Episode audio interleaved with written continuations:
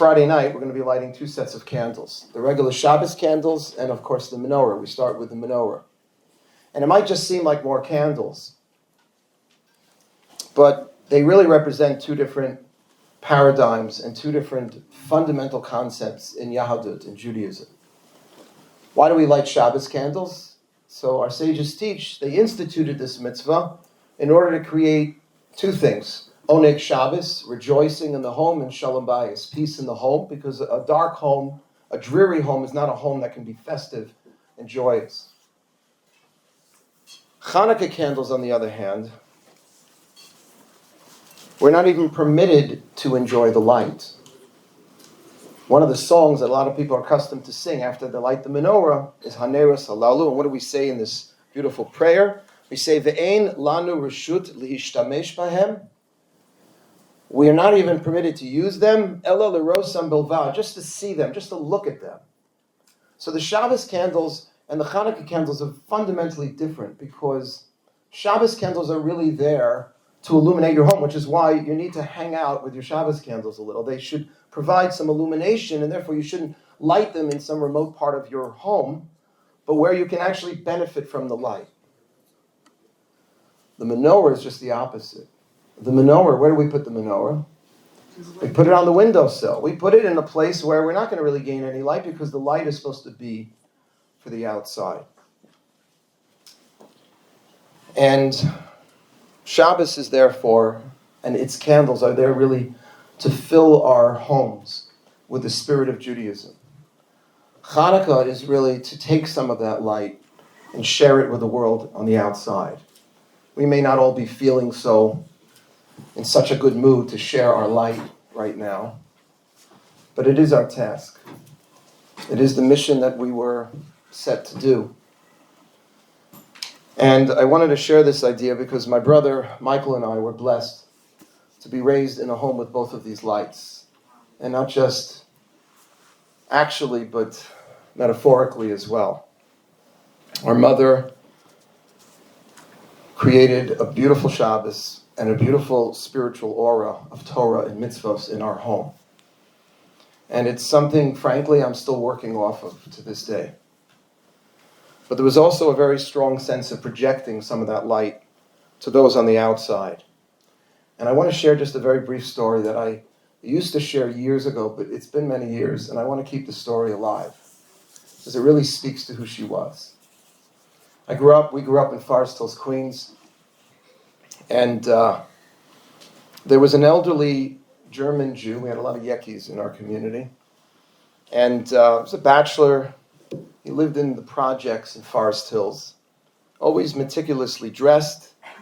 Every time you saw this man, he was wearing a three piece suit, even if you visited him at his home. He had a lot of dignity, a lot of pride, but was, was alone. And when he was about 80, he suffered a heart attack. And he didn't have the money to hire someone to assist him. And he had a lot of pride.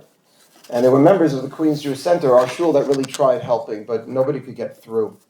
So Rabbi Grunblatt, our Rav of blessed memory, called my mother, blessed memory, and asked if she could help. And the next day she showed up at his door with a newspaper and some flowers. And she spoke in his native German and he let her in. And they began to speak. And after a few minutes, she said, Would it be okay if I opened the shades? It was very dark. And she let some light in. And she left. And then she came back the next week. And she began to cook for him. I remember she made all of these favorite dishes without salt. And then eventually she made an arrangement with a local takeout place to get him the right kind of food without salt. And she continued to visit him regularly and finally got him to our home, which was like a big deal. And I remember that Shabbos that he came. He started opening up. And it was like he was alive again. She brought him back to life. And she had that, she had that power to just be very specific and very caring in her very quiet but dignified way.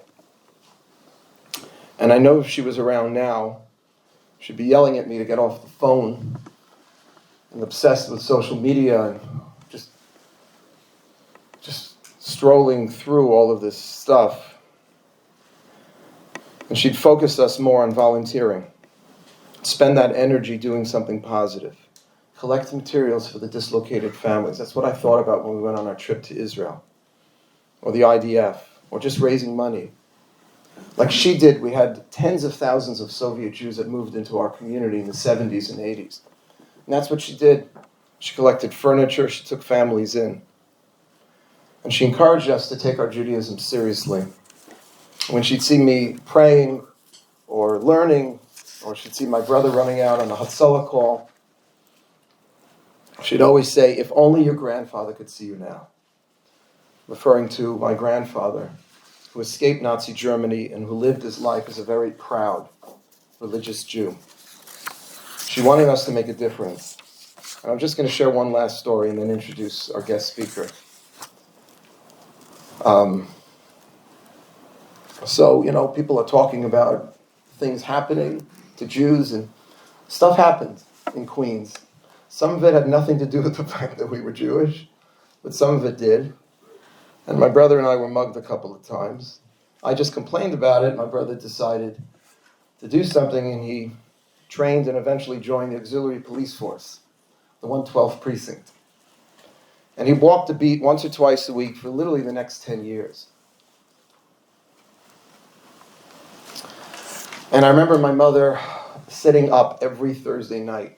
I used to keep her company. She would not go to sleep until he came home. She was worrying about him, but somehow knowing that she had kind of modeled this behavior. And she was once driving in her car in Forest Hills, and she got pulled over by a cop for running a stop sign. And the police officer took out the pad, started writing the ticket. And she noticed the 112th on the lapel. And so she looked up and she said, Do you know Michael Wildes? and he said, Yeah, I know Michael Wildes. Why? He says, Well, he's my son. He volunteers for the 112th, doesn't he? and the cop said, "Your son is Michael Wildes," and he looked down at she. He had the, he had her license.